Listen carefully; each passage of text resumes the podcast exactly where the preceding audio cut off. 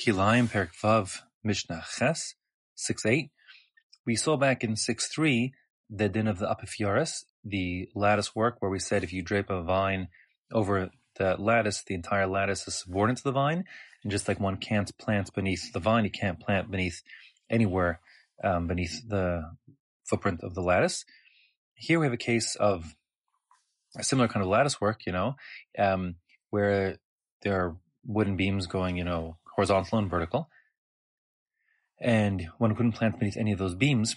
But the case is where one of the beams extends beyond the frame of the rest of the lattice work. So it looks kind of funny, perhaps, um, but that's the way it is. So the question is, if a person didn't cut off that beam that extends beyond the other beams for whatever reason, he doesn't want. The point is, he doesn't want it to function as part of the lattice work. He wants it, let's say, as a pull-up bar or a place to stick his flag or something. So the question is, since he doesn't want it to be part of the place where the vine will grow, it has some other function. He hasn't cut it off for that other reason. The question is, may one plant directly beneath that extended beam?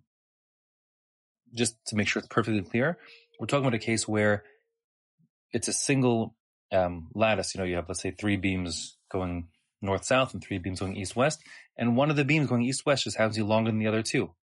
So the question is, that extension that goes beyond the frame, and one plant beneath it.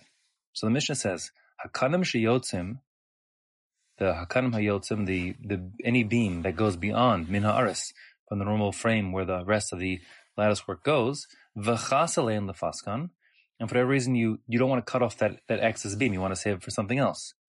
Kineg dan mutar, to plant grains or greens directly beneath that extended one beam is permissible, it's not a problem.